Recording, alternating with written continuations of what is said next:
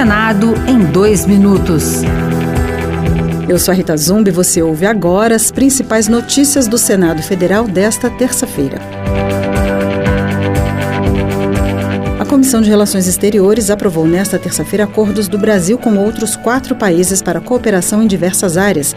Um deles, firmado com a Indonésia para cooperação técnica em áreas como agricultura, pecuária, saúde, educação e defesa.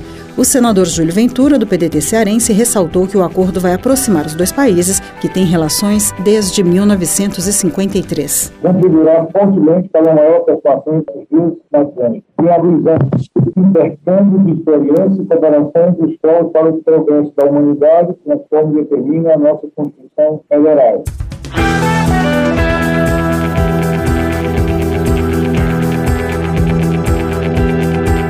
Recebe o Auxílio Brasil só poderá comprometer 160 reais com crédito consignado sobre o benefício de 400 reais, já que o valor de R$ 600 acaba em dezembro.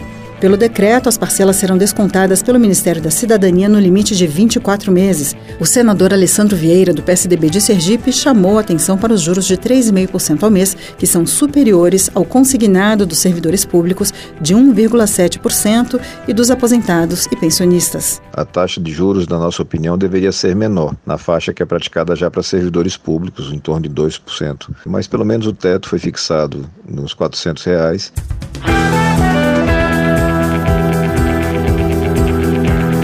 Outras notícias sobre o Senado estão disponíveis em senado.leg.br barra rádio. Senado em dois minutos. Uma produção Rádio Senado.